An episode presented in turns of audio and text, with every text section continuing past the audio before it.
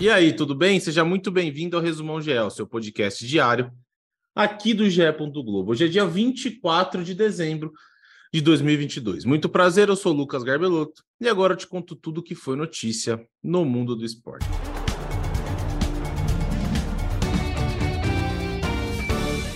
O Grêmio chegou a um acerto e está contratando Luiz Soares, isso mesmo.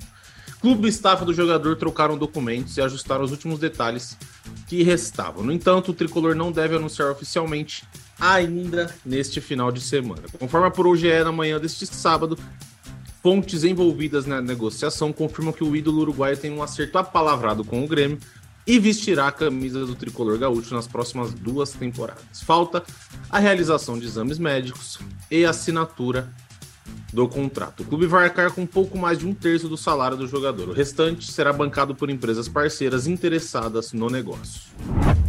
Edinho, filho de Pelé, chegou ao Hospital Albert Einstein neste sábado em São Paulo e vai passar o Natal com seu pai e a família. Pelé está no hospital desde o fim de novembro para a reavaliação do tratamento de um câncer no colo.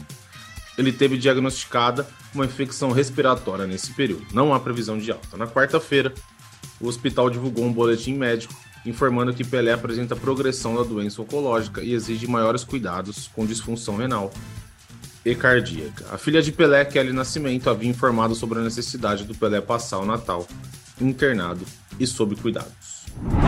O técnico Tite foi assaltado na semana passada enquanto caminhava com a esposa no calçadão da Praia da Barra da Tijuca, na zona oeste do Rio de Janeiro. A informação foi noticiada primeiramente pelo colunista Anselmo Góes. O assaltante estava de bicicleta e levou uma correntinha que o treinador usava. Uma pessoa que passava tentou ajudar Tite a interceptar o ladrão, mas não conseguiu. A assessoria do Tite nega ainda que o assaltante tenha reclamado de desempenho da seleção na hora do assalto. O treinador, desde que se mudou para o Rio quando assumiu a seleção em 2016, tinha o hábito de caminhar pela Praia da Barra. Tite deixou a seleção brasileira após a eliminação nas quartas de final da Copa do Mundo para a Croácia. Nesse momento, o treinador está sem clube.